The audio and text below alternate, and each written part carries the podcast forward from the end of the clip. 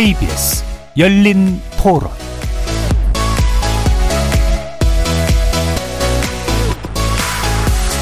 안녕하십니까. KBS 열린 토론 정준희입니다.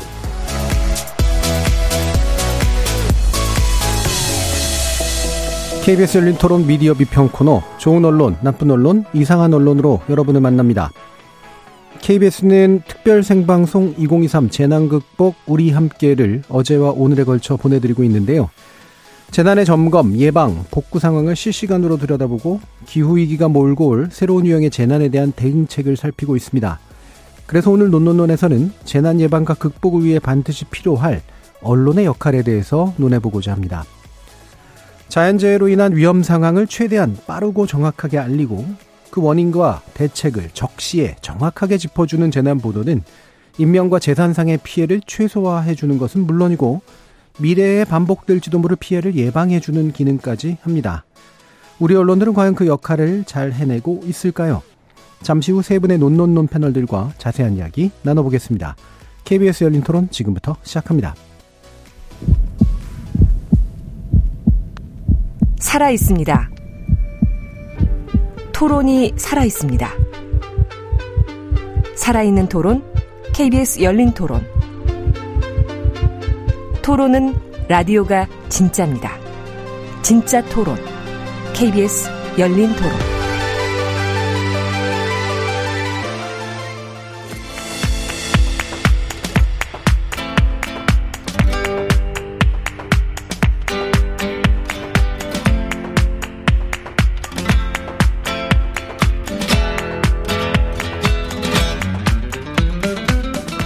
좋은 언론, 나쁜 언론, 이상한 언론?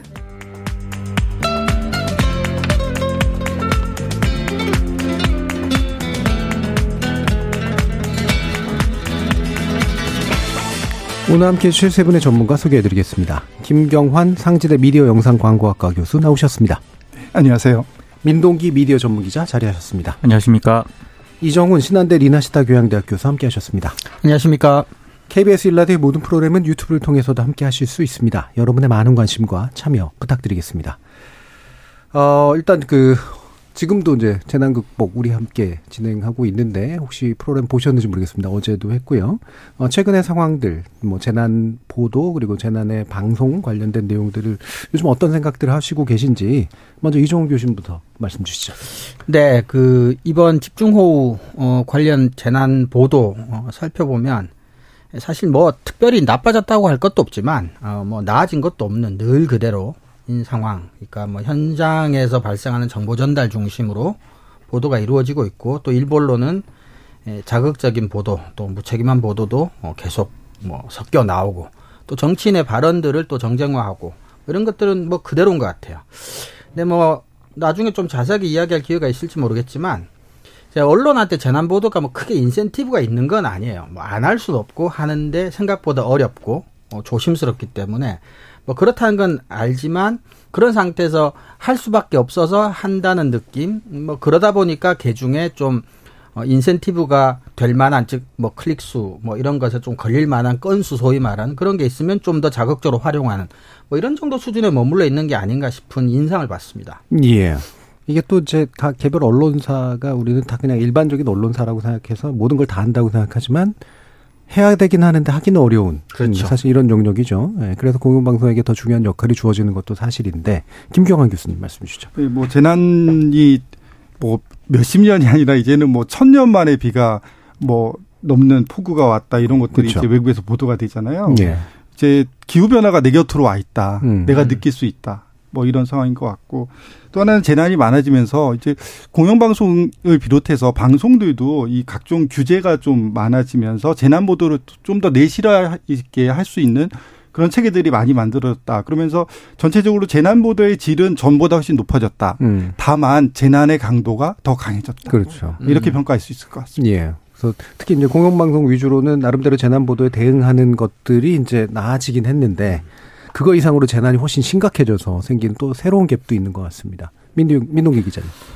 그러니까 지금 재난이 다양화되고 있지 않습니까? 자연 재난도 발생을 하고 있고 이제 사회적 재난, 우리가 뭐 흔히 말하는 인재 참사 뭐 이런 것도 발생을 하고 있고 맞물려서 이제 기후 변화, 기후 재난이라고도 하는데 음. 굉장히 글로벌하고 다양하게 재난이 발생을 하고 있는데 정부도 그렇고 언론도 그렇고 이 그런 다양하게 발생하는 재난에 대해서 시스템적으로 좀 제대로 대비는 하지 못하고 있는 것 같다. 여전히 자연 재난은 아직은 좀 사건 사고 중심으로 접근하는 그런 경향이 있는 것 같고요. 예.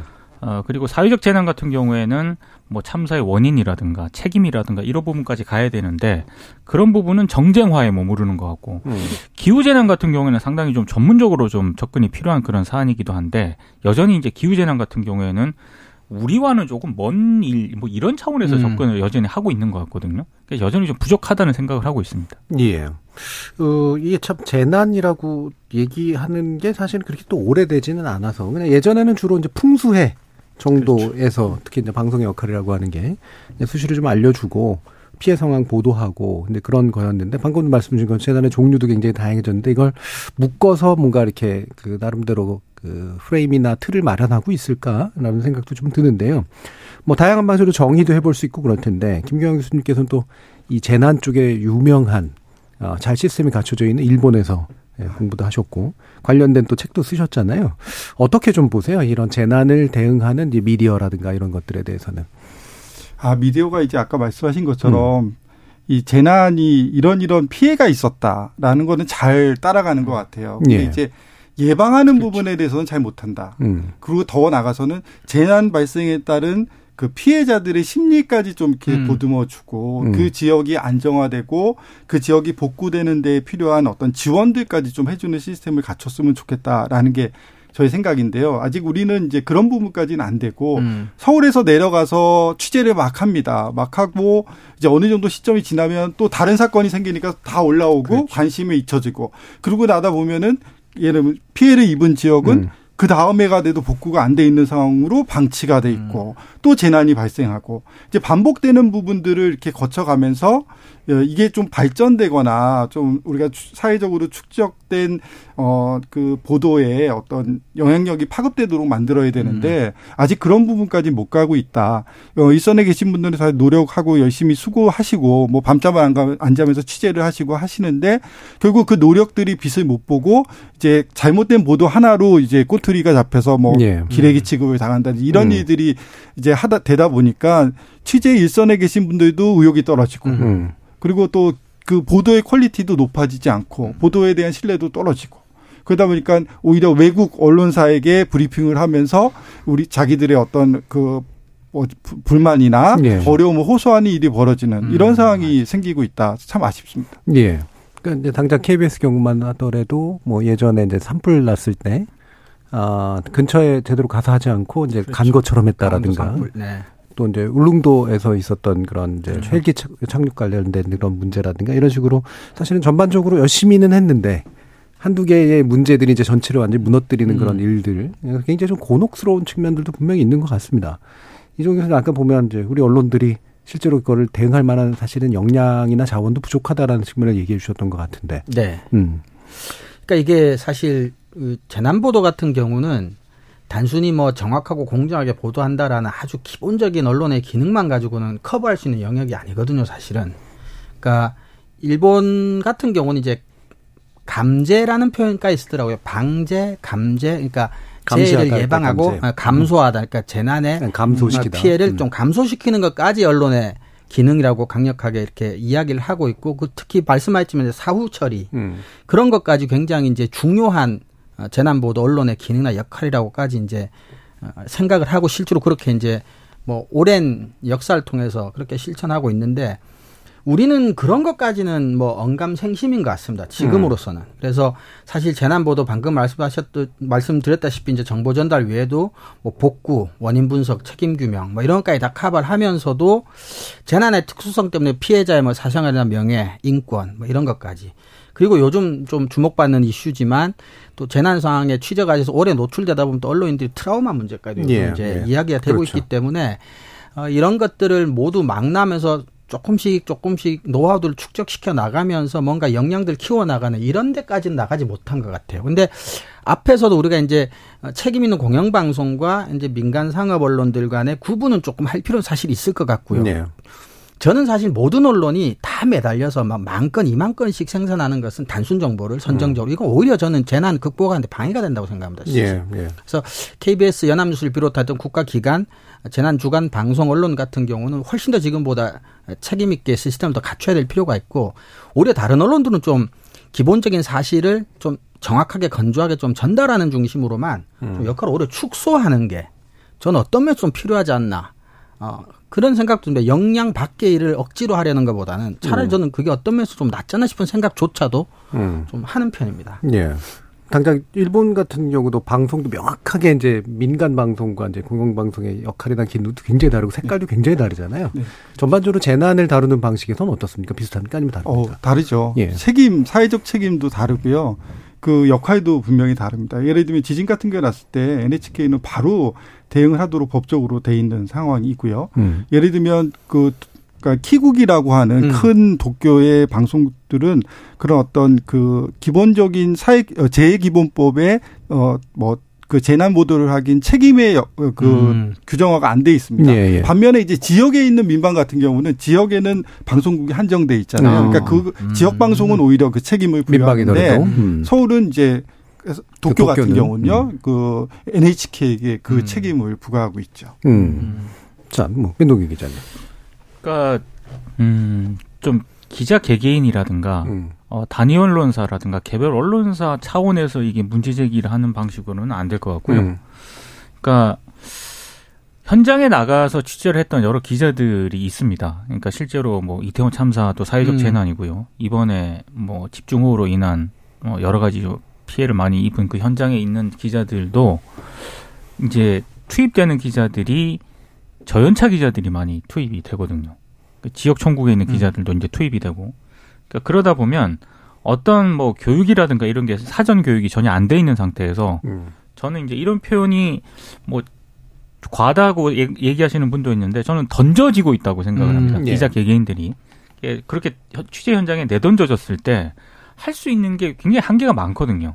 그렇다라고 한다면은 이걸 이제 좀 제도 시스템적으로 좀 바꿔줘야 되는데 언론사들이 그렇게 제도 시스템적으로 뭔가 취재 시스템을 바꾸려는 노력은 거의 안 하고 있는 것 같아요. 음. 그러니까 재난이라고 하는 게 사실 예전 같으면은 여름에 장마 집중호우, 겨울에 한파, 가끔 뭐 이렇게 태풍 왔을 때 이렇게 자연재해 중심으로 생각을 해오지 않았습니까? 근데 지금은 가만히 있던 뭐, 뭐 빌딩 같은 것도 뭐 하여튼 이게 인재라든가 사회적 참사가 굉장히 많이 아, 발생하기 때문에 거의 재난의 일상화라고 해도 과언이 아닌데 이런 부분들에 대해서 언론사가 대응을 하려면은요 이게 그런 시스템에 대응할 수 있는 이 취재 시스템이 바뀌어져야 되거든요. 그게 뭐 언론사 내부적으로도 그렇든 부서 개편이 됐든 취재 시스템이 됐든 뭐 출입처 시스템이 됐든 뭐든 이때 좀 바꿀 필요가 있는데 제가 2000년도에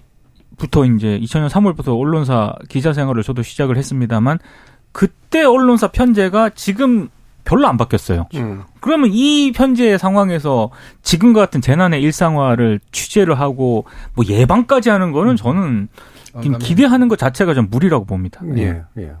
그러면 그 뭐 나중에 좀 시스템 문제도 좀 더 짚어보고 어 일단은 내용 문제 측면을 좀 한번 먼저 짚고 2부에서 물론 구체적인 내용에 대해서 다루긴 하겠습니다만 이정훈 교수님이 보시기에 재난을 다루는 미디어는 그래서 음. 저널리즘이나 또는 기타 이제 저널리즘적 속성을 가지고 있는 다큐멘터리나 이런 것들 어떤 기준 내지 어떤 속성이 어, 되게 중요하게 좀 여겨져야 된다라고 보시는지 먼저 한번 의견 주시죠. 어 저는 그 두 가지를 좀 구분할 필요가 있을 것 같아요. 일단은 어, 재난이 발생을 했을 때 필요한 이제 중요한 정보들 있죠. 재난의 상황과 그다음에 이제 그 재난으로부터 피해를 이제 최소화할 수 있는데 필요한 정보들. 어, 이런 것들을 지속적이고 신속하고 정확하게 공급해 주는 게 하나 축이 있고. 네. 근데 지금 우리가 계속해서 반복적으로 이야기를 하고 있지만 지금은 이제 재난이 굉장히 상시화돼 가고 있다는 거죠. 여러 가지 이제 뭐 우리가 손쓸 수 없는 원인 때문에 기후 위기라든지 뭐 사회 복잡도라든지 속도라든지 또 우리 사회 같은 경우는 그동안 또 6, 70년대를 돌파하는 과정에서 또 발생한 여러 가지 또 어, 속도 위주로 뭐 그런 것들까지 포함하면 그래서 좀 재난 자체가 어, 인간이 살아가는 습속 자체를 좀 바꾸기를 강요하는 측면들이 분명히 있는 것 같아요. 그래서 어떤 학자들은 그걸 뭐 재난 담론 뭐 이런 식으로도 표현을 하던데 그런 쪽의 역할을 해주는 언론 이 역할 좀 두 개를 나눌 필요가 있을 것 같아요. 음. 그래서 정보를 단순하게 제공하는 것은 좀 뭐뭐 뭐 지금이나 옛날이나 미래나 뭐 바뀔 건 없지만 지금 오히려 필요한 것들은 우리가 그동안 살아왔던 방식으로 어, 자본주의가 강요하는 속도, 경쟁, 빨리빨리, 성과 중심,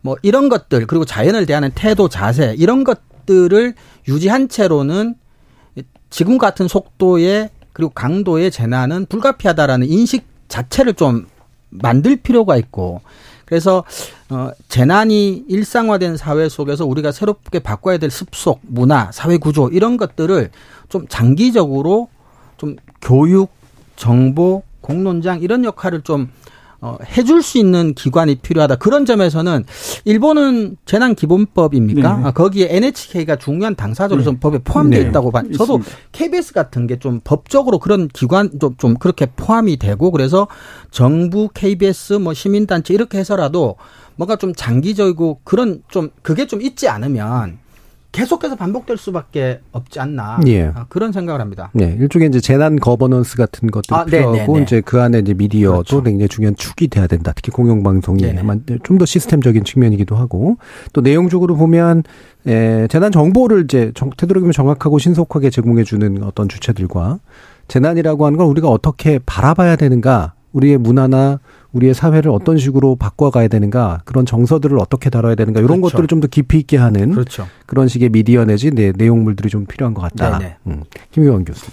그 정보는 많이 만들어지고 있는 네. 것 같아요. 이번에도 뭐 그 뭐 지자체나 소방청에 계속 시민들이 전화를 했단 말이에요. 음. 근데 전화를 받으니까 뭐뭐 뭐 소, 소방관들은 우리가 인력이 거기까지 나갈 수 없다. 음. 뭐 경찰들은 또 다른 곳에 가 된다. 지자체는 뭐뭐 뭐 혼선을 일으키면서 저기에 전화해라 여기에 전화해라 이런 식으로 이제 돌려가는 과정 속에서 이제 그 물이 넘치고 인명이 음. 희생되는 이런 일이 벌어졌던 거죠. 그러니까 그 정보들을 어떻게 컨트롤해서 이 정보가 음. 얼마큼 가치 있고 또 이런 위기 상황이 이 정도로 심각하다라는 거를 우리가 판단할 수 있는 어떤 체계 시스템 이런 음. 것들이 만들어지고 그런 것들이 이제 판단이 내려지면 이제 미디어나 이런 데서 보도를 하고 쫓아가서 이제 사람들이 그 얘기를 듣고 예방할 수 있는 이런 시스템들이 만들어져야 되는데 아직은 정보가 각자 생성이 되고 네. 미디어는 뭐 몰라서 취재도 못 나가고 소방관들은 또 예방할 수 없, 판단 현장 판단이 안 돼서 못 나가고 네. 뭐 이런 음. 것들이 있는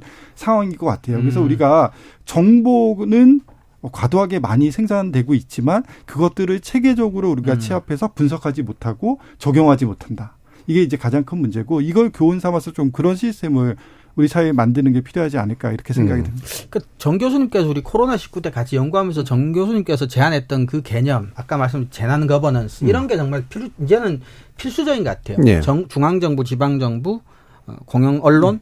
그다음에 뭐 요렇게가 최소한 그래서 사건 발생하면 거의 자동적으로 뭐한 시간 안에 두 시간 안에 협의체가 만들어지고 그리고 셋 간에 어, 정밀한 그리고 신속한 정보가 공유가 되면서 김 교수님 말씀해 주셨던 그런 정보에 대한 컨트롤이라든지 이런 네. 것까지 좀할 수 있는 뭐 이런 기구나 조직이 이제 필요하지 않나 싶은 생각입니다. 근데 이제 중앙 같은 경우는 어느 정도 그런 거에 대해 시스템이 좀 만들어지고 있다는 느낌이 음. 듭니다. 근데 이제 문제는 이번에도 마찬가지지만 지역이 지역, 아주 음. 한정된 지역에서 이제 네. 집중호소가 나서 문제가 생긴 거잖아요. 음. 이제 그러니까 지자체 같은 경우는 작은 지자체가 경험도 없고요. 그러다 보니까 혼선도 생기고 이걸 어떻게 대처해야 되는지 모르는 네. 와중 속에서 이제 많은 인명 피해가 발생을 하는 거죠. 그러니까 지금은 자연재해가 국지적 자연재해가 발생을 하잖아요. 네. 그러니까 제가 판단하기에는 이게 지역 같은 경우도 도시화가 막 일어나는 과정 속에서 이제 지하차도가 옛, 날 같으면 그런 지역에 음. 지하차도를 만들 필요가 없었거든요. 예, 예. 그런데 이제 생겨납니다. 음. 그리고 더 나가서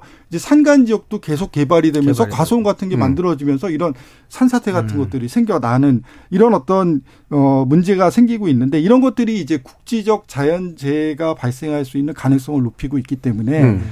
이제 전국적 단위의 어떤 그 중앙행정 차원에서의 대응뿐만이 아니라 이제는 아주 세밀한 뭐 읍면동 단위의 지자체에서 음. 어떻게 대응을 할 것인가에 네. 대한 매뉴얼이 만들어지지 않으면 음. 정말 대처하기 힘든 어, 자연재해를 우리가 음. 피해를 어, 키울 수밖에 없는 이런 음. 상황에 맞아 있다 이렇게 음. 생각됩니다. 그러니까 중앙이라고 말씀하셨지만 이제 아무래도 좀 대도 서울 같은 대도시 그렇죠. 그렇죠. 이제 밀도도 높고 효율성도 있고 인력도 있고 자원도 있어서 서로 연결도 잘 돼 있고 정보로 그러니까 이런 데서는 이제 그런 게 어느 정도는 좀 가능한데 커버해야 될 범위가 엄청나게 넓은데 인력이나 효율성 자, 자원은 굉장히 적은 지역에서 이제 확실히 뭔가 삐끗하는 문제가 발생할 수 있다. 음.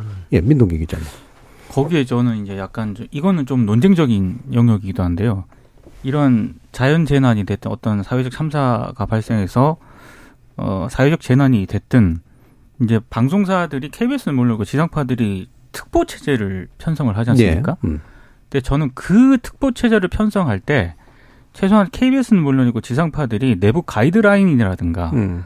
이런 거를 만들 필요는 있다라고 생각을 합니다. 그러니까 특보를 이렇게 발생을 했을 때 우리는 이렇게 특보를 편성을 했다라고 이제 얘기를 많이 하지 않습니까? 근데 저는 특보를 편성하는 건 뭐 온당한 방식이지만 그렇게 수시간 동안 거의 뭐 24시간 가까이 특보를 편성을 하는 게 예.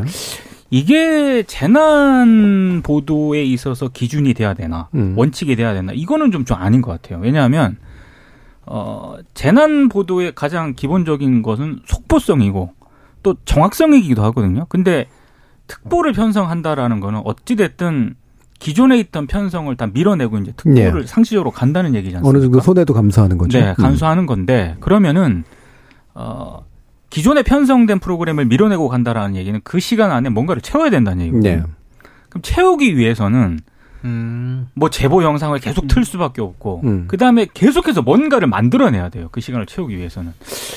저는 그거는 아닌 것 같거든요. 음. 그러니까 어떤 이번 같은 경우에 집중호우로 인한 피해가 발생을 했다. 이랬을 때 방송사들이 특보 편성을 해야 된다라고 한다면 최소한의 내부 기준 같은 건 있어야 된다라고 하는 거죠. 예. 지금은 그게 없는 것 같아요. 그냥 음. 그때 그때 상황에 따라서 상황에 맞게 판단하는 경우가 있는 것 같거든요. 음. 근데 그거는 이제 우리가 방송 평가 제도 하고도 연관이 네. 되는 것 같아요. 네, 재해 보도에 그렇죠. 대한 어떤 시간 이런 것들이 음, 방송 그러니까요. 평가에서 플러스가 음. 되니까 네. 이제 그것들을 열심히 할 수밖에 음. 없는 이런 상황이 만들어져 있는 거죠. 그러니까 우리가 어느 정도의 시간 정도, 그러니까 열심히 하는 건 필요하고 그 정보를 최대한 안전하게 어 우리가 재해를 피할 수 있도록 하고 피해를 줄일 수 있도록 보도하는 건 좋은데 이거를 어떤 편성 분량을 채우는 목적으로 또는 좋은 평가를 받도록 하는 어, 용도로 사용된다면 사실은 그렇게 할 필요는 없는 거죠. 그러니까 음. 이런 건 평가 제도의 문제하고도 연관이 있어서 그것도 예. 같이 좀 검토를 해야 될것 같습니다. 저는 이번에도 되게 좀 아, 개인적으로는 이게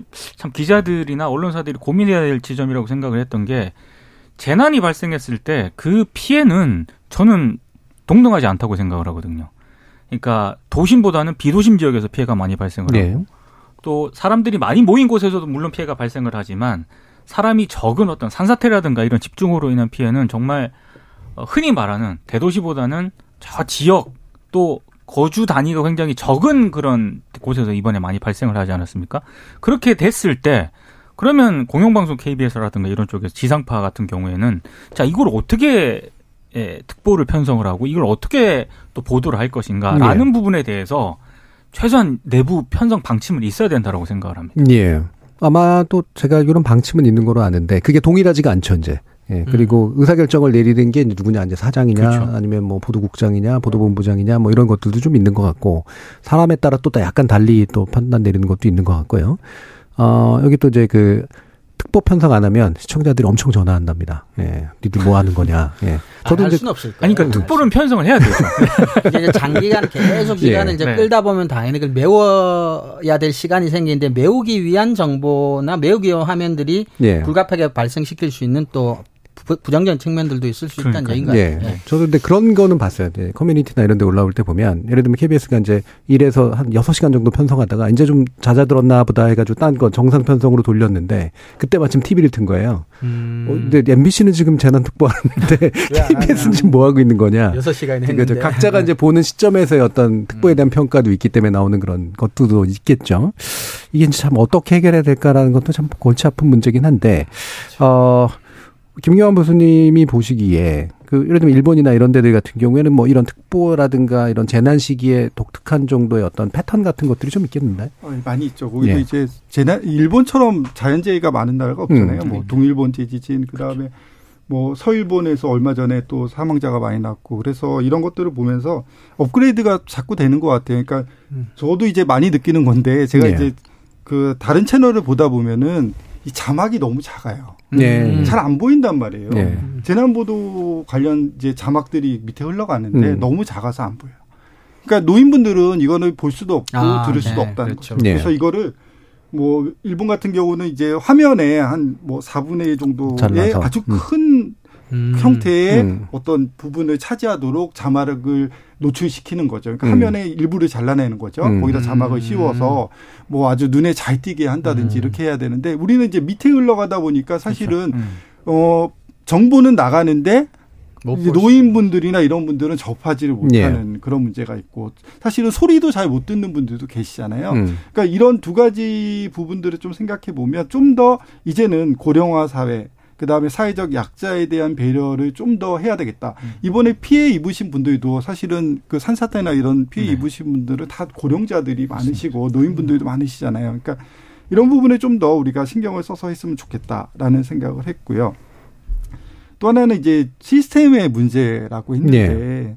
사실은 이제 어 NHK가 이제 주관하는 아주 핵심적인 역할을 하는데 여기는 시스템들이 상당히 잘돼 있습니다. 음. 뭐 그럴 수밖에 없는 상황이기도 하고요. 워낙 뭐 지진이라든지 음. 게 많으니까. 그러면 이 재난부도 담당자 같은 경우는 사내에서 자리가 어디 있는지를 사내의 모든 사람들이 알 수 있도록 어. 하는 거죠. 음. 왜냐면 언제든지 억세스가 돼야 되는 음. 거죠. 음, 네. 또 하나는 연락처도 다 공유가 돼 있습니다. 음. 왜냐하면 뭐가 생기면 그 사람한테 바로 아, 연락이 그렇죠. 될수 있는 음. 이런 시스템이 돼 있고 제가 알기로는 그, 그 재난 관련해서 보도국의 책임자 같은 경우는 사실은 걸어서 회사에 출근할 수 있는 거리에 거주하도록 돼 있습니다. 네. 아. 왜냐하면 아니 심각한 사회적 재해가 나면은 음.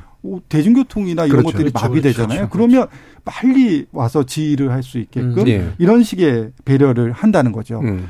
또 하나는 입사하는 어떤 취재 인력들, 그러니까 신입사원들은 대부분 뭐 지진이 났다 하면 당연히 회사로 출근하는 음. 시스템, 음. 뭐 이런 것들이 사내에 정착이 돼 있다는 거죠. 그러니까 네. 재난의 상시화를 고려한 어 시스템이 구축돼 있다. 음. 이런 것들이 아마 신속하게 대응할 수 있는 또 재난에 있어서 NHK가 신뢰받는 음. 그런 역할, 어, 위상을 갖는 모습이 아닐까 이렇게 생각합니다. 예. 좀 밖에 있는 분들이 좀 감탄하면서도 당황해하는 얼굴을 보이고 있는데 예, 근거리에 이제 사택이 있어야 된다. 뭐 이제 이런 물론 이제 그게 아예 시스템이 그렇게 구축되면 그렇죠. 그렇죠? 이게 당연한 그냥 우리의 네. 일이야라고 하면 이제 그게 큰 문제가 아닐 텐데 그냥 막 평상시 일하다가 재난하다가 이렇게 왔다 갔다 하면은 사실은 이게 안정화가 되기가 되게 좀 어려운 면이 있잖아요. 제가 알기로도 일본에서는 NHK나 이런 담당자들은 재난 시기가 아니어도 뭔가 이렇게 지속적으로 뭔가 돌리고 굴리고 뭐 네. 연습시키고 이런 네, 일들이 맞습니다. 이제 있다고 들었거든요. 예. 그래서 이제 아까 말씀드렸듯이 지자체 같은 작은 음. 지자체는 음. 훈련이 안 돼 있잖아요. 그러니까 음. NHK가 어떤 이제 지역 NHK 방송국이 이 재해가 발생하지 않아도 불러서 방송 연습을 합니다. 예, 예. 음. 그러니까 실제 재난이 난 것처럼 가정해서 그 지자체의 담당자나 관련자가 와서 그 재보도를 하는 방송 훈련들을 주기적으로 하는 거죠. 음. 음. 그러면 자기가 훈련하는 과정 속에서 좀 더 정확한 정보, 부족한 걸 또 채워서 전달할 수 있는 이런 음. 능력이 음. 만들어지는 거죠. 예. 자, 그런 관점에서 어, KBS도 뭐 당연히 우리도 이제 우리 대표 공영 방송사고 물론 이제 수준료 차이나 이제 자원 규모 차이는 굉장히 NHK나 비해서 보면. 큽니다만 그렇죠. 그래도 이제, 이제 재난 방송 주관사라고 하는 걸 법적으로 이제 좀 가지고 있죠. 그리고 KBS도 이 부분에 대해서 인력과 자원을 배치하려고 노력은 하고 있는 것을 알고 있는데 아직은 좀 어정쩡한 상태이긴 한데 여기에 대한 평가를 좀 해줘 보시죠. 이정 교수님 어느 정도 수준에 와 있는 것 같아요? 음, 제가 그래서 한번 또 KBS 홈페이지를 들어가 봤는데 그러니까 d disaster.kbs.co.kr 음. 이제 뭐 재난 포탈이라는 것도 사실은 돼 있는데 거기도 꽤 잘 돼 있습니다. 네. 뭐 오늘 같은 거 이제 폭염하니까 또 전국 단위 이제 시각화 그래픽 이런 것도 잘 돼 있고 뭐 대피 요령이나 뭐 행동 뭐 음. 요령 이런 것들도 기본적으로 잘 돼 있고 네. 그다음에 어 제가 간단하게 몇 가지 연구를 조금 살펴봤더니 그 KBS하고 어, 종편 중에 일부하고 예를 들면 뭐 세월호 때 보도 같은 것들을 좀 내용을 비교한 걸 보니까 확실히 KBS가 좀 훨씬 덜 선정적이고 자극적이고 예, 예. 어, 수습 뭐 구제 이런 쪽에 좀 초점이 맞춰 있고 종편은 상당히 이제 뭐 유아무개 씨라든지 뭐 이런 음. 식의 뭐좀 예. 선정적인 이런 아이템들이 훨씬 많았다는 분석도 있고 해서 저는 기본적인 것들은 KBS가 상당히 뭐 열심히 하고 꽤 잘하고 있다라는 생각은 저는 들어요. 예. 음. 어, 그리고 차별성이 확실히 있고 음. 어, 그럼에도 불구하고 이제 제가 말씀드리는 건 지금까지 어쨌다기보다는 좀 반복해서 말씀드려 죄송하지만 이제는 뭔가 좀 더, 어, 깊은 얘기나 상시적인 차원에서의 뭔가 좀 변화 이런 것들이 있지 않으면 그러니까 KBS가 여전히 그냥 재난이 발생했을 때 재난에 대처하는 뭐 정보 중심이 돼버리면 좀 그건 좀 아니지 않을까 싶은 생각 이제는 안 네. 된다 네. 싶은 생각이 들고 일본 말씀하셨지만 제가 이제 일본 뭐 재난 그 가이드라인 같은 거 보도 뭐 준칙 같은 거 보니까 제가 흥미로운 게 두 가지가 있는데 하나는 뭐냐면 거의 모든 항목이 재난 전, 재난 시, 재난 후로 분류가 돼 있고 네. 그러니까 그 재난 시 전과 후까지도 보도준 측에 나와 있는 거고 또 하나 좀 좋은 의미에 충격받았던 건 모든 재난의 원인이 완전히 밝혀질 때까지 취재 보도를 멈추지 않는다라는 항목이죠. 예, 예. 음. 그런 점 같은 것들도 그런데 그런 것들이 좀 KBS도 그래서 좀 재난 중에 음. 정확한 정보, 신속한 정보 같은 것들은 뭐 충분히 다른 상업 언론에 비해서 진롭게 잘하고 있지만 예. 그것을 넘어서는 역할들이 이제는 필요하지 않나 음. 이런 생각을 합니다. 유튜브에서 눈꽃님이 평상시에는 업무가 주어지지 않는 오로지 재난 방송을 위한 인력 필요하다고 생각합니다라는 의견 주셨고 유튜브에서 수수님이 정말 중요한 말씀입니다. 노인이나 청각이 약한 분들을 위해 큰 자막도 필요합니다라는 또 동의하는 말씀도 주셨네요. 계속 가보죠. 민동기 기자님. 그러니까 수신료를 지금 분리징수 어, 측면에 있는 KBS의 참 죄송한 얘기긴 하지만 네. 결국에는 돈과 인력이거든요. 네. 돈과 인력을 지금 그 유튜브에서도 댓글 남겨주신 음. 분 의견에 전폭적으로 공감을 하는 게 결국에는 전담하는 인력이 있어야 되는 거고 네. 부서를 만들어야 되는 거고요. 그러려면은 이제 예산이 좀 많이 들어가겠죠. 음. 어, 좀 투자를 해야 된다라고 생각을 합니다. 그리고 어, 지금 상황에서는 뭐 여의치 않겠다라고 생각을 하는데 여기에는 이제 정부 지원이라든가 저는 이것도 필요하다고 생각을 하고요. 네. 특히 아까 이종 교수님도 말씀을 하셨는데 아, 여전히 TV하고 라디오를 통해서 정보를 취득하시는 분들이 한국 사회에는 특히 노인분들이 많습니다. 네. 이번에 피해를 입으신 분들도 뭐 재난 문자를 발송했다 얘기를 하는데 그 재난 문자 안 보시는 분들이 많아요. 그러면 TV와 라디오를 통해서 이 정보를 이 취득하시는 분들은 사실은 뭐 KBS라든가 이런 뭐 방송이라든가 이런 게 거의 절대적일 수밖에 절대적이죠. 없거든요. 그렇다라고 한다면은 저는 KBS가 해야 될 일 가운데 하나는 여전히 이게 재난이라든가 자연재난, 집중호우 피해가 많이 발생하는 지역이 있을 겁니다. 그러면은 그걸 데이터베이스화하는 작업도 저는 필요하다고 생각을 해요. 음. 그래서 또 데이터베이스를 하면 또 돈이 많이 들긴 하겠지만 어쨌든 그거를 해서 집중호우라든가 어떤 뭐 폭염이 됐든 집중호우가 됐든 장마철이든 이런데 미리 대비를 해서 그러니까 데이터베이스화를 하게 되면 이게 데이터로 나오는 거 아니겠습니까? 네. 그러려고 한다면 이제 그게 이제 지자체가 됐든 음. 중앙정부가 됐든 이런 거와 연결해 가지고 사전에 대비할 수 있는 그런 저는 뭐 음. 이게 할 수 있다고 생각을 하거든요. 네, 네. 근데 역시 이제 이렇게 하려면은 돈과 예산이 필요한데 지금 이렇게 전담 부서를 또 둔다라고 한다면은 뭐 기존의 부서 배치된 네. 사람 뭐 인력들도 우리도 사람 모자라는데 어떡하라는 얘기냐 이런 얘기가 나올 수밖에 없고 결국에는 좀 결단을 해야 된다고 생각을 합니다. 네, 여기서 결단이라는 건 기존에 있는 돈을 어떻게 쪼갰을 것이냐 이 문제입니까? 아니면 정부가 돈을 더 줄 거냐 말 거냐? 둘 다. 둘 다. 이게 제, 제 얘기는 예. 그래서 수신료는 필요하다. 음. 네, 수신료는 중요한 것이다. 예. 예. 그러니까 지금은 사실 수신료를 어떤 용초로 써야 되냐가 명확하게 좀 정의가 안 돼 있기도 네. 하고 재난방송 주관한사가 되면서 한 100억 원인가 아마 국가 지원을 받는 거로 알고 있는데 그게 인력 정도 굴리는 수 있는 정도 수준의 일부를 아마 담당하는 거로 알고 있습니다. 그래서 지위에 비해서 사실은 이제 명확하지는 않은 그렇죠. 이제 지원 구조이긴 하죠. 예. 이제 아까 말씀하신 것 중에 이제 제가 뭐 일본 전문가로 왔긴 했지만 이정훈 교수님이 더 일본에 대해서 잘 알고 있는 것 같아가지고 약간. 공부 좀 하고 일본 드라마를 좋아하는 것 같습니다. 근데 이제 그 일본에 좀 조사된 결과를 보니까 예. 실제 대피하거나 정보를 자기가 어떤 판단으로 제로부터 이제 피신을 했는지를 음. 보게 되니까 사실 그 아마 이거는 열, 나이 드신 분일수록 더 그럴 거예요.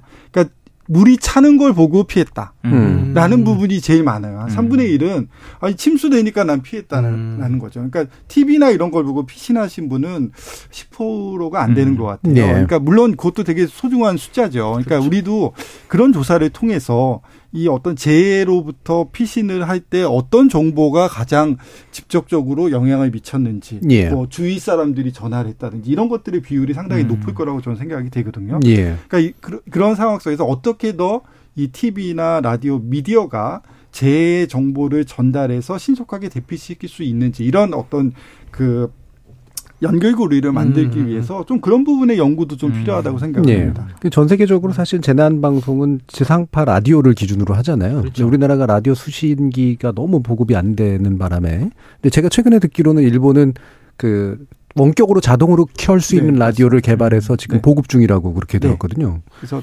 그 제시에 음. 자동으로 스위치가 들어와서 그 어. 경보 방송이 음. 전달되고 음. TV도 스위치가 자동으로 켜져서 예. 이제 경보나 그런 음. 재해 보도를 시청할 수 있게끔 강제적으로 하는 거죠. 음.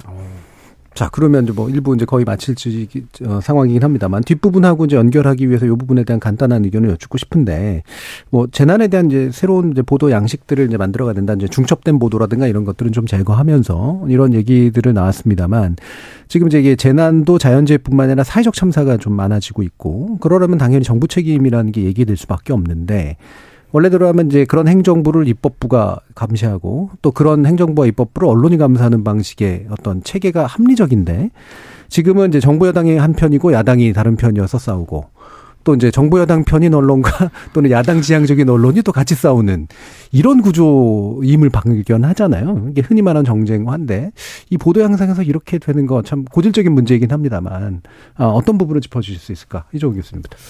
어 근데 저는 음 우리가 뭐 언론을 공부하는 사람이니까 저는 이제 언론에 주로 사실은 먼저 어, 원인을 찾고 주목을 하긴 하지만 근데 저는 음 사실 이런 부분은 좀 정치의 책임이 사실 저는 크다고 봐요. 예.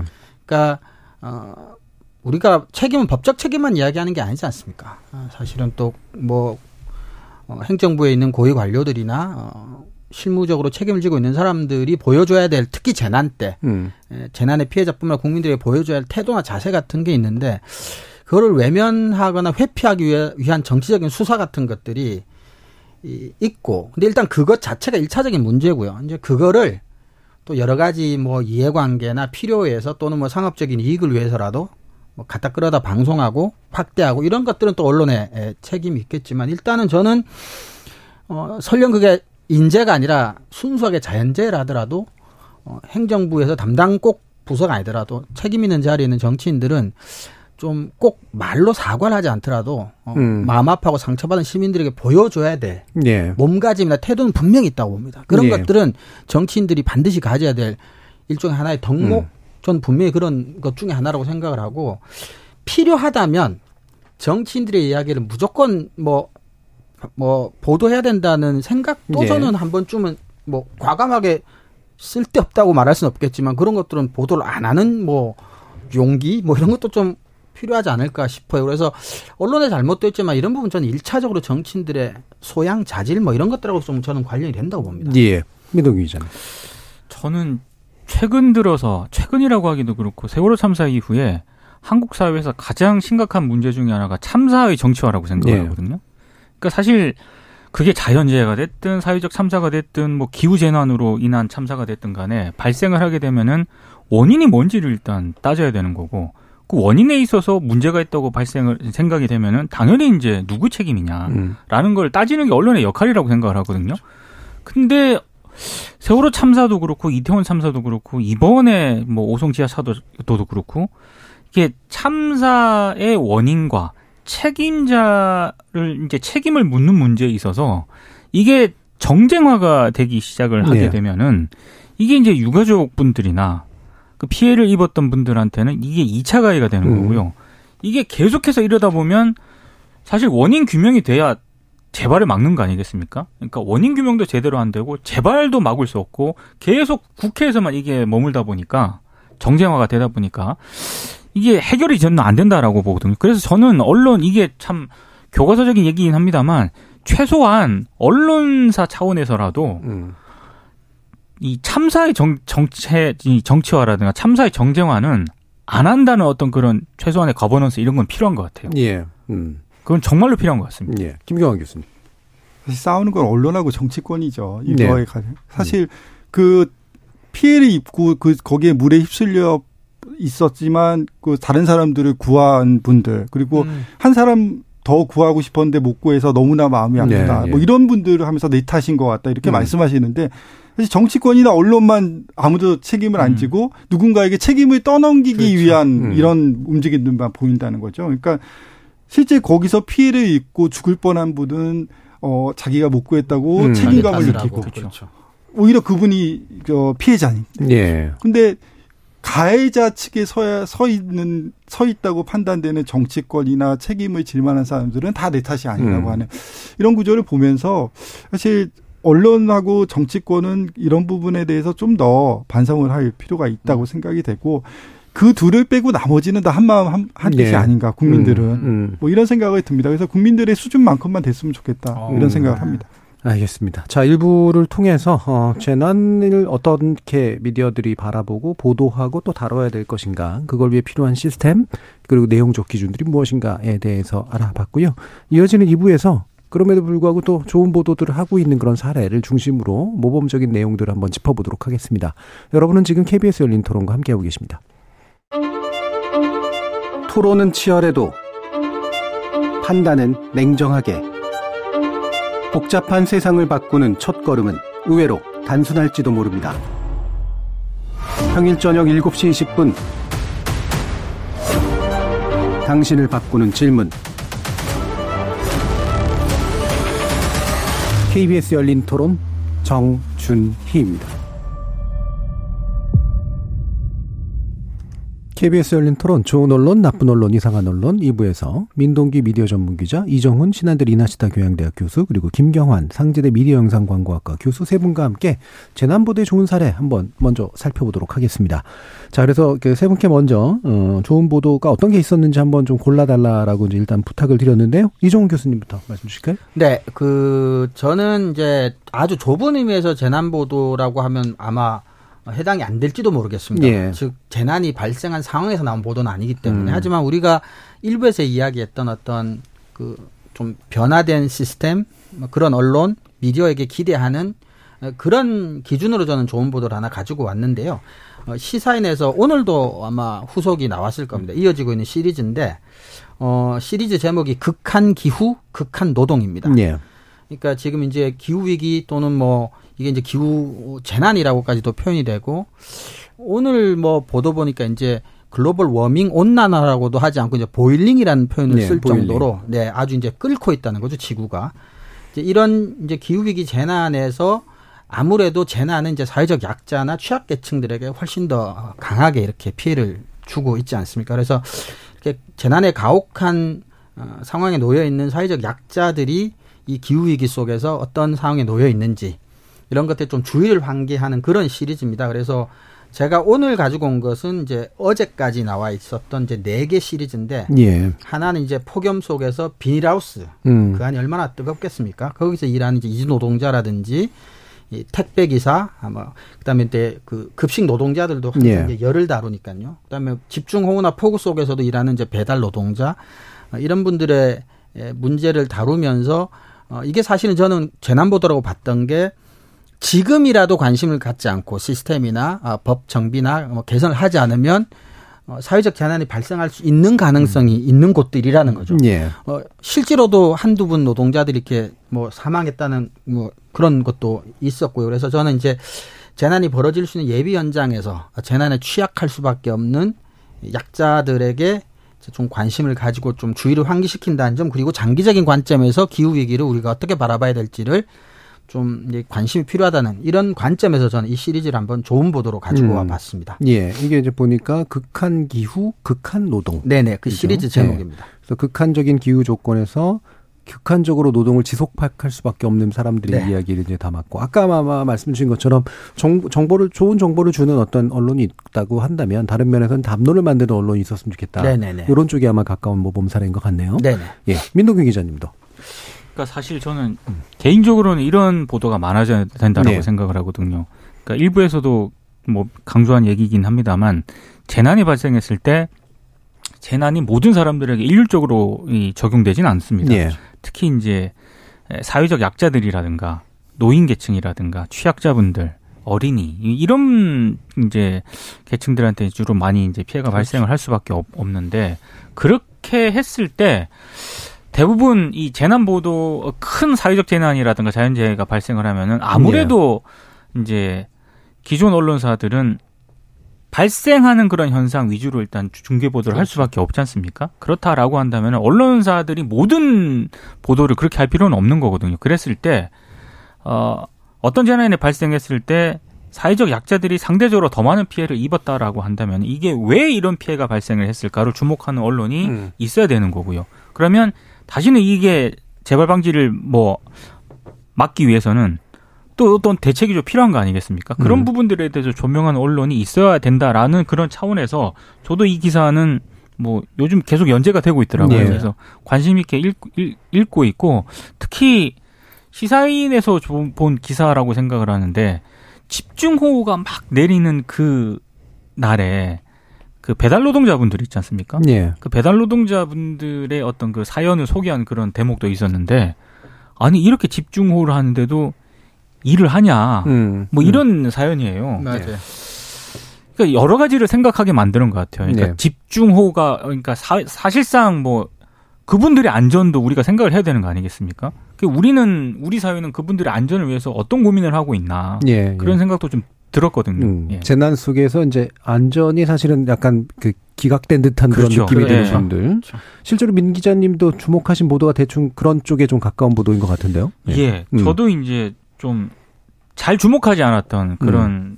기사였는데 오마이뉴스가 아, 보도한 기사인데 오송 지하차도 옆에 그 비닐하우스에 네. 이주 노동자분들이 살고 음. 계셨어요. 음. 근데 이제 이분들은 재난 안내 문자도 못 받았고요. 음. 그리고 외국인 노동자들이다 보니까 언어라든가 이런 게 소통도 잘 안 되고. 네. 근데 물은 막 차오르고. 차오르고. 그 제대로 대피를 할 상황도 못 되고. 음. 그리고 그렇게 많은 사람들이 죽었는데 몰랐대요. 예. 그 오마이뉴스 기자가 찾아서 취재할 때까지. 그러니까 이제 이분들은 완전히 사각지대였던 거죠. 근데 과연 오송 지하차도 부근에 있는 이주 노동자들만 이런 상황이었을까? 음. 제가 알기로는 전국에 있는 이주 노동자분들이 굉장히 많거든요. 네. 그리고 아까 이정 교수님도 말씀을 해주셨지만 굉장히 열악한 곳에서 거주하는 분들이 적지 않습니다. 맞습니다. 이제 그렇다라고 봤을 때 우리 사회에서 이분들에 대해서 주목을 해야 되는 거 당연히 또 언론들도 주목을 해야 된다고 생각하거든요. 네. 그러니까 굉장히 잘 저는 오마이뉴스가 어 거의 모든 언론사들이 그 한 곳만 바라볼 때 음. 오마이뉴스는 굉장히 좀 이렇게 우리가 언론들이 잘 주목하지 않았던 그런 분야를 좀 캐치를 한 것 같아가지고 네. 굉장히 좋게 음. 읽었습니다. 그때 예. 이제 사망 사고가 있었던 건 아니 아니긴 했죠. 아니긴 네. 합니다만 위험했던 예. 굉장히 상황이고. 위험했던 상황이었던 네. 거죠. 그러니까 이게 저희가 유사한 경험이 이제 예전에 영국에 있었을 때 영국 그 서부 해안에도 우리나라처럼 이제 갯벌들이 있는데 아. 거기서 이제 그 수산물 채집 같은 거 잘 안 하거든요, 영국인들이. 음. 그래서 중국인 난민, 중국인 이주민, 음. 네, 아까 불법 이주민들을 써가지고 이제 그걸 채집하고 있었는데 밀물에 이제 싹 아우. 사망하는 사고가 아이고. 있었어요. 음. 사회적으로 굉장히 문제가 됐었고 음. 그 난민 문제, 일종의 재난 문제하고 또 결합돼가지고 굉장히 심각하게 한동안 보도됐던 그런 케이스도 있었습니다. 자, 김경원 교수님 또 어떤 이야기 해주실 수 있을까요? 저희가 학자, 학자들은 주로 나쁜 거, 비판적인 거를 많이 찾는데 좋은 보도를 찾으려니까 참 상당히 좀 어려움이 있었습니다. 예. 근데 이제 제가 찾은 거는 이제 폭우 피해가 환경단체 탓이라는 보도들이 좀 나왔거든요. 예. 그래서 이거가 정말 폭우 피해가 환경단체 탓이냐라는 음. 걸 취재한 오마이뉴스 기사를 어, 하나 찾았고요. 네네. 음. 근데 사실 뭐 검찰도 최근에 조사하는 게 이게 환경단체가 아니라 그 제방을 관리하지 못한 음. 거기에서 문제가 기인한다 이렇게 보고 이제 조사를 하고 있거든요. 네. 그래서 처음에는 이게 준설이 안 돼가지고 환경단체가 반대해서 준설을 네. 못해서 이렇게 뚝이 무너졌다 이렇게 나왔는데 사실 어, 이 복합적 원인이라고 저는 생각을 합니다. 음. 재해라는 게. 그리고 그러면은 뭐 준설만 했으면 재해가 피해가 심각하지 않았냐. 사실 네. 그렇지 않을 수도 있거든요. 음. 그래서 우리가 아까 말씀드린 것처럼 하나의 타겟을 정해서 음. 모든 책임을 그 사람한테 지게 하면 과연 재해가 더 생기지 않냐 이건 음. 아니라는 거죠. 그래서 우리가 좀 더 누구를 탓하기 전에 이런 음. 부분에 대해서 우리가 재해를 더 나타나지 발생하지 않도록 하는 어 그런 쪽의 취재를 좀 했으면 좋겠다라는 거고요. 음. 하나 더 골랐는데 이 지하차도에서 목숨 구한 의인이라는 한국일보 기사가 있었습니다. 음. 이런 그 미담 기사죠. 네. 이런 것들은 꽤 많이 볼 수 있습니다. 근데 제가 이제 이거를 택한 이유는요. 이 재해 보도라는 게 사실은 보는 사람, 듣는 사람에게도 어떤 정도의 스트레스, 트라우마를 음. 주거든요. 네. 많은 사람이 희생되고 음. 그거를 계속 지속적으로 보게 되면은 이러고 또 더 나가서 뭐그 시간이 지날수록 거기에 관련 새로운 정보를 또 얻기도 어려워요. 음. 그리고 어, 내용 자체가 또 딱딱하고 맞습니다. 전문적인 내용으로 들어가게 되고 그렇죠, 그렇죠. 그랬을 때 저는 좀 더 이 휴먼 스토리가 있는 기사를 통해서 그걸 확장해서 재해 원인과 음, 네. 예방을 얘기해 줄 수 있는 기사를 좀 발굴하는 게 음. 재해 보도 그러니까 음. 아무리 좋은 기사라도 사람들이 그렇죠. 읽지 않고 관심을 안 가지면은 사실 기사의 가치가 떨어지고 그다음에 쓰는 사람도 힘이 덜 나죠. 예. 그래서 네. 좀 이렇게 휴먼 스토리를 포함시킨 재해 관련 기사를 좀 더 많이 만들었으면 음. 좋겠다. 이런 차원에서 이 두 가지 예, 기사를 골라봤습니다. 예. 실제로 저도 예전에 그 한 2, 3년 전에 3년 전인가? 예, 그때 이제 KBS 또 재난보 관련된 뭔가 특별 프로그램 할 때 나가서 한 얘기가 이거 비슷한 거였는데 외국의 이제 가이드라인이나 이런 거 보면 재난 보도에 있어서는 미담을 주저하지 말라고 얘기를 음. 많이 하더라고요. 그렇죠. 복구하는 사람들의 그렇죠. 모습을 보여주는 게 굉장히 음. 사회적으로 도움이 네. 되고 심리적으로 안정감도 주고 특히나 지역의 구체성을 반영한 인간적인 스토리를 만들어내는 게 어, 실제로 그냥 눈물만 짜는 그런 식의 그렇죠. 문제가 분명히 아니다. 이런 얘기를 많이 하던데 그런 거에 딱 맞는 음, 그런 사례였나 보네요. 그리고 이제 사실 또 재난 과정에서 팩 체크해 주는 거 이런 것도 굉장히 중요하죠. 그렇죠. 그릇된 네, 그 뭐랄까 마녀 사냥 이런 것들을 예방하는 데도 굉장히 중요하기 때문에 혹시 뭐 의견 있으시면 주시죠. 어 아니 방금 말씀하신 거는 저도 뭐 이렇게 외국 뭐 가이드라인이나 이런 사례를 좀 찾아보니까 외국은 확실하게 그건 있는 것 음. 같아요. 그러니까 우리가 회복되고 있다는 네, 네. 느낌을 주는 게 굉장히 중요한데 상대적으로 우리나라 이제 위험하다, 위기다, 인재다, 큰일 났다 요런 것에만 조금 머무르는 그런 것은 확실히 좀 대비가 되는 것 같았어요. 음. 그리고 그런 측면에서 우리가 이제 재난 후가 좀 더 취약하고 그런 점에서는 네. 그래서 이제 재난 후에 적절한 뭐 보도라든지 프로그램 이런 것들도 좀 예, 필요하고 그런 것들은 좀 KBS만이 할 수 있는 일인 것 같기도 하고 좀 장기적인 차원에서 좀 회복되고 희망을 갖고 이런 것들도 좀 필요한 것 같습니다. 예. 민 기자님. 음. 그러니까 이게 저는 미담 기사 이게 명명을 하기가 좀 애매한데 예, 예. 이게 미담 기사는 보다는 좀 더좀 좀 네이밍을 잘해야 될것 네, 네, 같습니다. 네, 그렇죠. 그러니까 사실 아, 그 그분들에 대한 어떤 우리 사회적인 시선이 저는 좀 더 따뜻해질 필요가 있다고 생각하거든요. 이번에 오송지하 차도에서 발생한 참사만 하더라도 거기서 그 트럭 운전하시는 분들이 그 분이 손으로 잡았다라고 하지 않습니까? 예. 그러니까 저는 사실은 우리 사회가 그런 분들에 대해서 굉장히 저는 오히려 어 지금 뭐 이렇게 계속해서 반복적으로 그때 발생했던 장면을 보여주는 것보다는 음. 그분들에 대한 어떤 그런 조명이라든가 지금 우리 사회가 그분 굉장히 트라우마일 거예요. 네. 저는 구한 분도 그렇고 음. 그분의 손을 잡고 거기서 생존의 생사의 갈림길에서 음. 살아나오신 분들도 트라우마를 겪고 있다고 생각을 하거든요. 음. 그러면 그분들에 대해서 우리 사회는 뭘 해줄 건가에 대해서 저는 언론이 좀 더좀 좀 적극적으로 좀 역할을 주문했으면 좋겠어요. 그러니까 예. 하나의 그냥 미담 사례로 소개되는 것보다는 그런 분들에 대해서 필요한 건 뭐고 우리가 제도적으로 어떤 부분들을 지원을 해줘야 될까? 음. 의료적으로 지원해야 될 부분은 없나? 하여튼 뭐 그런 음. 것들에 대해서 언론이 좀 더 지금보다는 좀 적극적으로 보도할 필요가 있다고 생각합니다. 음. 사실 그분들에게 필요한 건 따뜻한 위로의 말이죠. 그렇죠. 네, 그렇죠. 이게 사실 이제 언론들이 이제 어느 쪽으로 가냐면 뭐 어디서 자동차를 뭐 이렇게 새로 그렇죠. 줬다 이런 것들은 막 대서특필하고 네. 하는데 네. 그분들에게 따뜻한 위로의 말을 전할 수 있는 언론 의 메시지 그렇죠. 이런 것들이 사실 필요하고요. 또 하나는 어, 재난 상황이 되면 사실 누구나 다 친절해지고, 어, 자기가 갖고 있는 힘 이상의 어떤 능력을 네. 발휘해서 누군가를 도와주려고 하는 게 사람의 본능 음. 아닌가 음. 이렇게 생각이 듭니다. 그래서 음. 그런 어떤 사회적인 분위기를 만들 수 있는 차원에서도 이런 보도들은 좀 하는 게 좋지 않을까 음. 이렇게 생각이 듭니다. 예. 그러니까 아까 민 기자님이 왜 이제 미담이라고 이름 붙이는 거에 주저하는지 충분히 이해하죠. 음. 예, 자칫하면 사실은 또 책임 규명이 돼야 그렇죠. 될때 예. 가려버리는 것처럼 그렇죠. 또 되니까 사람들이 또 불신하고 음, 너희들 또 이러냐 뭐 이런 식의 음. 생각을 할 수도 있으니까. 그러니까 이제 인간의 역경 그리고 괴, 고, 그 괴로움, 뭐 고통 이런 것들을 좀 포괄적으로 좀 네. 다뤄주는 그래서 위로도 하고 격려도 하고 그러면서도 또 누구께 사후적으로 이제 그 어떤 원인을 규명하게 만드는 어떤 힘, 사회적 힘들을 만들어내는 이런 것들이 필요할 것 같다는 생각이 들고요.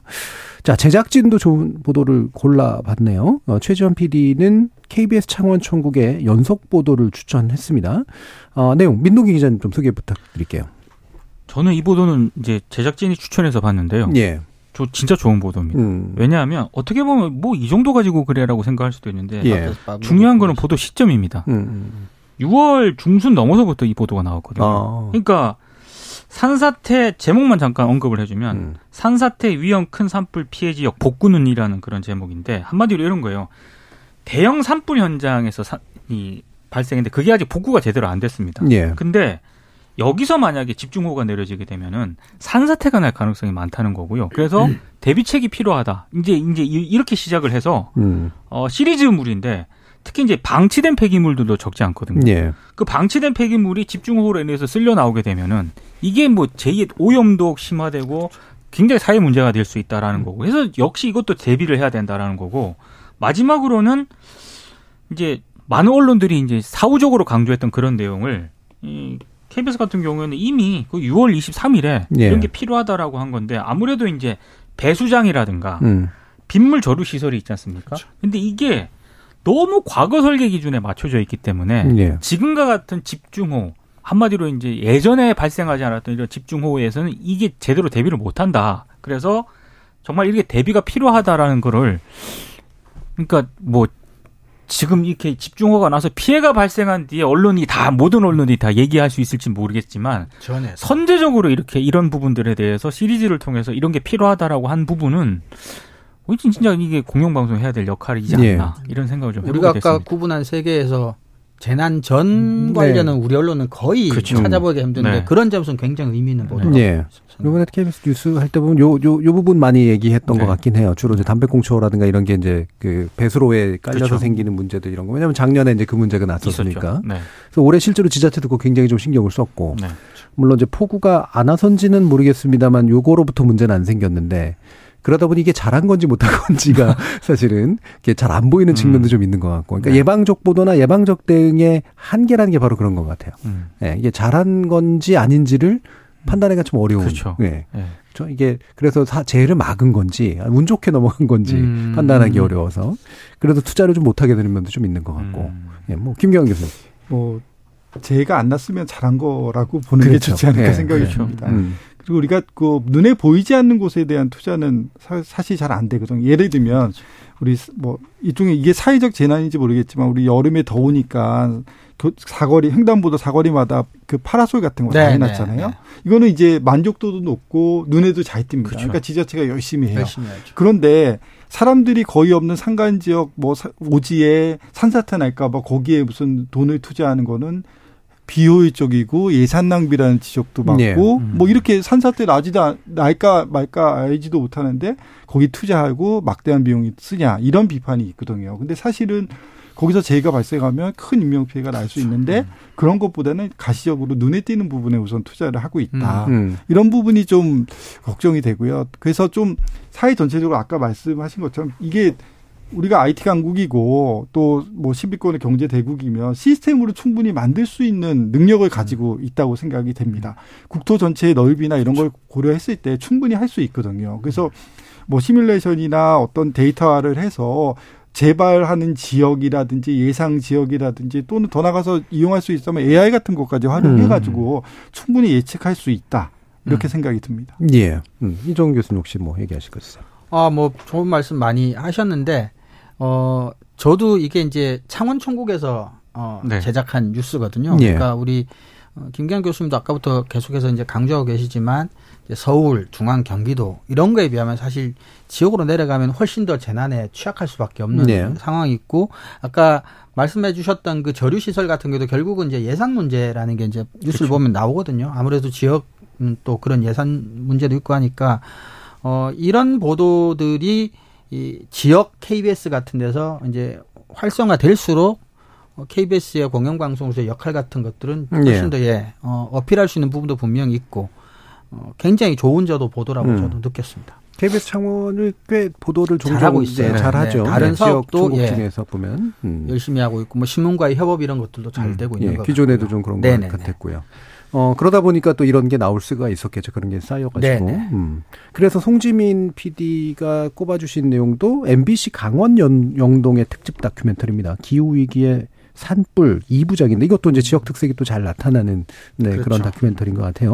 요 부분 기종 이 교수님께서 소개시켜 주시죠. 네, 요 내용은 이제 지난 2022년 3월에 발생했던 이제 강원도 대형 산불의 이제 진화 과정을 어, 기록하고 그 이후의 흔적을 따라가면서 굉장히 이제 촘 촘하고 꼼꼼하게 이제 말 그대로 기록 다큐멘터리의 네. 가장 일차적인 음. 기능에 굉장히 충실한 음. 그런 프로그램인데요.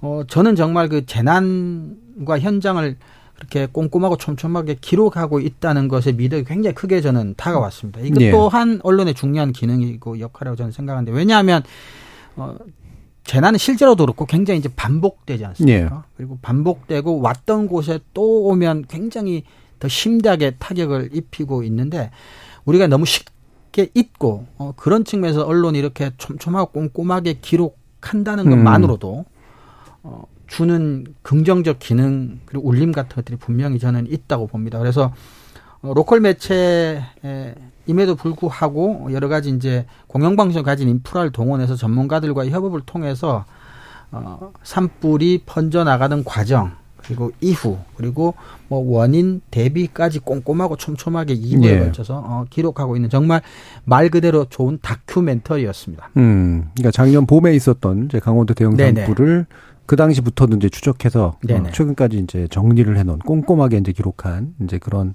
아, 좋은 수작이었던 것 같은데 네. 김경현 교수님의 대학이 영서잖아요. 네.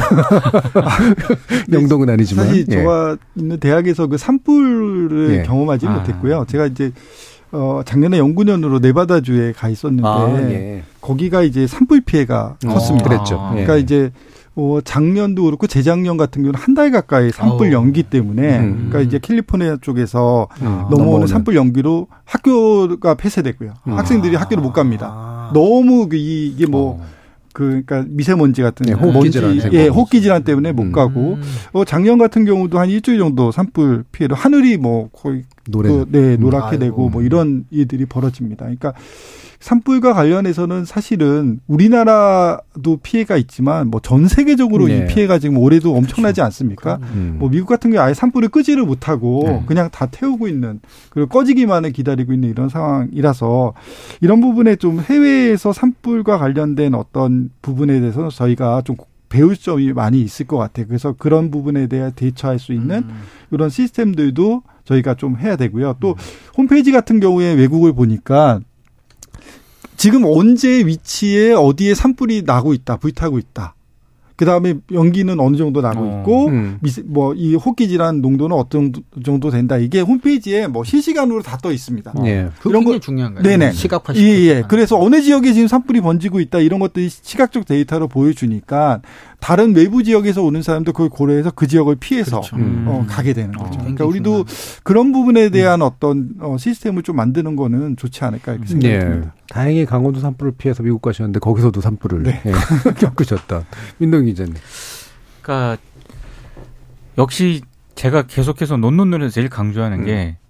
게좀 언론사들 내부 시스템을 좀 바꿔야 됩니다. 네, 네. 저는 계속 그 얘기를 하고 음. 싶어요. 그러니까 어, 내부 시스템이라고 얘기하니까 너무 이제 추상적인데 사실 저런 부분들에 있어서 대응을 하려면은 일선 취재 기자들도 열심히 인식도 네. 바뀌어야 될 필요는 있지만 어, 이 방송을 뭐 저 KBS 데스크 분들이 들을 수도 있겠습니다만 음. 저 데스크들 인식이 좀 많이 바뀌어야 음. 된다고 생각합니다. 음. 데스크들 인식이 좀 이런 재난 보도에 대응하는 뭐 자세라든가 어, 기존에 해왔던 취재 방식에서 벗어나거나 뭔가 업그레이드 되지 않으면은 저는 변화된 재난 환경이라든가 이 변화된 뭐 기후 재난, 사회적 재난, 사회적 참사, 뭐 자연 재난 이런 부분들에 대해서 저는 대응 제대로 못 한다고 생각을 하거든요. 예. 그러니까 재난이 발생하면 이게 왜 발생했고 이게 재발 방지를 위해서는 어떻게 돼야 되는 것인가라는 쪽에 무게 중심을 둬야 되는데 음. 대단히 서글프고 안타깝고 화나는 얘기긴 합니다만 뭐 KBS가 그렇다는 얘기는 아닙니다. 아직도 대다수 언론사들이 이런 참사가 발생했을 때 유가족 멘트 따와라. 음. 아직도 이러고 있거든요. 음. 심지어는 이제 뭐 일기장 바람 이런 예, 일기장도 가족들의 동의도 받지 않고 예. 공개를 해버린 언론사가 아직도 있습니다. 음. 그러니까 그 기자들을 욕하는데 저는 기자들 당연히 비판 받아야 되지만 그렇게 하라고 지시를 한단 말이에요 데스크들이. 예. 뭐라도 건져와라. 그러니까 이런 방식들, 그러니까 뭔가 이야기거리, 스토리가 필요하다. 이거는 사실 부수적인 거잖아요. 네. 재난이나 참사가 발생하면. 근데 여전히 우리 언론은 거기에 상당히 비중을 두고 있거든요. 데스크들이 좀 많이 바뀌어야 될 것 같습니다. 네. 그럴 바엔 취재를 안 해야 된다라는 게 또 이정 교수님의 입장이기도 하고요. 네, 그런 네, 취재 할 바에는. 그럴 바에는 예. 정보만 제공해주고 말아라. 예. 네. 자, 그럼 뭐, 뭐, 이렇게 되게, 그, 지론처럼 얘기하시는 시스템 바뀌어야 된다라는 강조를 일종의 마무리 발언처럼 해주셨는데, 김기영 교수님은 어떤 부분을 또 마무리해 주셨을까요? 제가 준비했던 그 마무리를 비슷하게 아, 하셔가지고 선수가 혹시 일기장을 공개하셨나요? 사실은 그 저도 똑같은 생각입니다. 예. 왜냐하면 아무리 밑에서 이렇게 취재를 잘해와도 데스크가 골라서 이제 내보내게 되잖아요. 음. 그리고 어, 뭐 저도 그렇지만 이렇게 약간 나이를 먹게 되면 기존의 어떤 시각에서 탈퇴하지 못하고 일종의 음. 뭐 꼰대라고 불리는 그런 음. 것들이 있는데 어 이런 것들을 좀 바꿔 나가야 된다. 음. 그래서 좀 젊은 사람들의 의견들을 반영할 수 있는 이런 문화가 와야 되고 또 현장에 나갈 때도 좀 젊은 사람들만 내보내서 또 취재하는 것도 사실 맞아요. 좋지 않다고 생각합니다. 예, 초년들을 예, 그 왜냐하면 음. 그 강도 높은 그 밑 아주 그냥 위기 뭐라 할까요? 그 심리적으로 그렇죠. 어떤 팽팽한 긴장 상태 예. 현장에 가서 젊은 초년 기자가 그걸 취재하고 뭐 하기는 상당히 어렵거든요. 그러니까 음. 이게 좀 연차가 있는 기자와 같이 가서 취재를 하게 되면 그 취재한 내용들을 데스크에게 전달하고 설득하기도 훨씬 쉽다. 네. 그런 시스템들을 좀 만들면 좀 더 퀄리티가 높은 우리가 재난 보도를 할 수 있지 않을까 이렇게 음. 생각이 듭니다. 예, 이종훈 교수님. 어, 저는 마지막으로 뭔가 이야기를 한다면 이런 말씀을 드리고 싶은데요. 우리가 흔히 이제 인재와 자연재해를 이렇게 좀 반대말처럼 우리가 네, 네. 쓰잖아요. 자연재해는 어쩔 수 없는. 근데 기후 위기가 말해주고 있는 건 자연재해가 점점 인재화되어 간다는 거라고 저는 음, 봅니다. 그러니까 기후 위기의 원인을 인간이 제공한다는 점에서 네, 네. 어, 그래서 인류가 습속을 바꾸지 않으면 재난의 반복 간격과 크기가 점점점 커지고 빨라질 거란 점에서 어, 그래서 이제 특히 최소한 KBS는 이제 이런 측면에서 어, 기후 위기에 대응할 수 있는 습속의 변화, 문화 변화, 구조 변화 이런 것들을 장기적인 안목으로 좀 깊이 있게 좀 천천히 들여다보는 음. 그래서 담론을 좀 어, 만들어내는 어떤 이런 역할 음. 공영방송에서 KBS가 좀 해줬으면 좋겠다라는 당부의 말씀 드리고 싶습니다. 예. 숲 속의 변화를 제가 숲 속의 변화를 잘못 아, 들어가지고 어, 발음이 자연 아니 자연적으로 그냥 아까 산불 얘기하시다 보니까 아, 그런 네네네. 느낌이 들었던 것 같습니다. 숲 속의 변화. 숲속의 변화. 네. 예. 그 아, 이런 시, 체계의 변화와 함께 어, 뭔가 문화적인 변화 그리고 조직적인 변화 이런 것들이 이제 다 같이 요구되는 그런 것들이다라는 말씀으로 마무리해봤습니다. 자 오늘 KBS 열린 토론 이것으로 모두 어, 마칠까 하는데요. 오늘 함께해 주신 세 분 이정훈 신한대 리나시다 교양대학 교수 김경환 상지대 미, 디어 영상학과 광고학과 교수 민동기 미디어 전문기자 세 분 모두 수고하셨습니다. 감사합니다. 고맙습니다. 감사합니다. 언론의 관점에서건 국가와 사회의 관점에서건 재난을 특별한 사건으로 보는 시각 자체가 바뀌어야 된다고 저는 봅니다. 안전의 확보와 유지라는 목표 아래서 그걸 실제로 그리고 잠재적으로 위협하는 자연적이고 사회적인 요소를 지속적으로 점검하는 방식. 그게 우리를 완벽하게 안전하게 해주지는 못할지라도 불안과 위험을 우리가 도대체 어떻게 다뤄야 하는지는 알 수 있게 해줄 거라고 봅니다. 저는 다음 주 월요일 저녁 7시 20분에 다시 찾아뵙죠. 지금까지 KBS 열린 토론 정준이었습니다.